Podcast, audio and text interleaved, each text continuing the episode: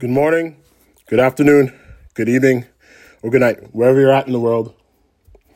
Thanks for listening. This is LB. And today after midnight, this is going to be a short, short little episode I'm putting out here. It's actually more of a review.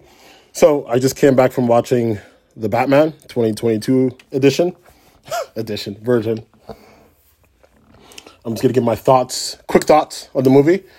Um, no spoilers, so whoever's listening to this who may have not have seen it yet, you don't have to worry.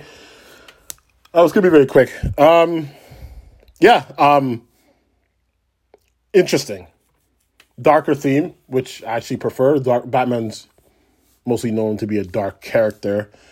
Um, I believe the actor choice was was really done well. He seemed like he was the right person for the role. Um, it's not the Bruce Wayne that you normally see in all the other movies. It definitely is not, and I think that's what made it. The theme of okay, the theme about this movie to me more of more of is is more realistic towards how our world is. Not to say that the previous other Batmans people were not like that. Of course they were, but this one seems to be more like for a 2022 type of crowd. There are some things in the movie that uh, let me put it this way. I've I've I've looked at other reviews. When I really looked at, I've came across other reviews, and people, some people were complaining about how you know that how the movie is shining a light on you know certain things that are happening in real life, right? Such as uh, more prominence of African American people in roles, and I guess some people don't like that.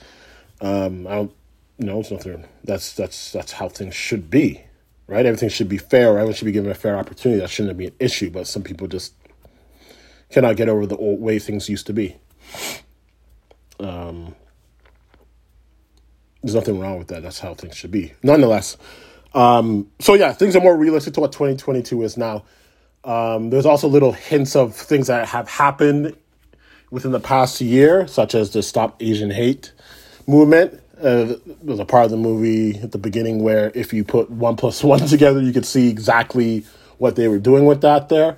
Um, so they have that in there too, and just other little things. But I, I, I appreciate and overall I like that it was more of a realistic approach to what people were people are like in 2022.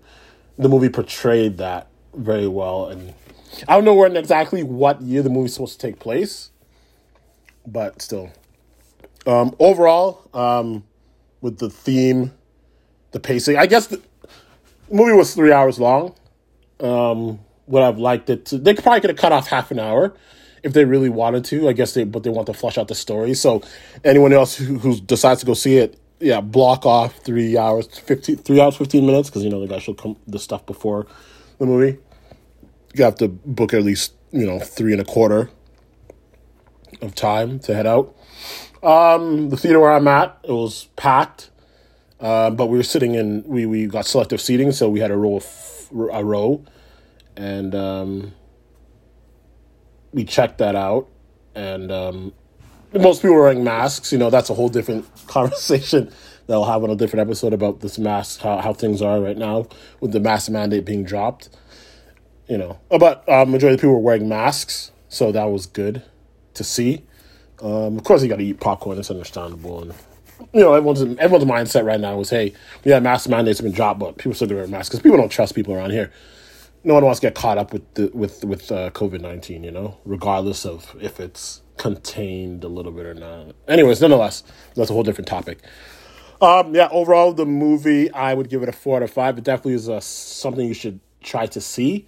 Maybe go on a day where it'll cost less, or a time where maybe less people if that's something you're looking looking at doing.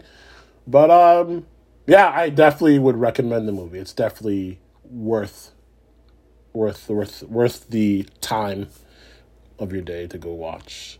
To do like it's different. It's not.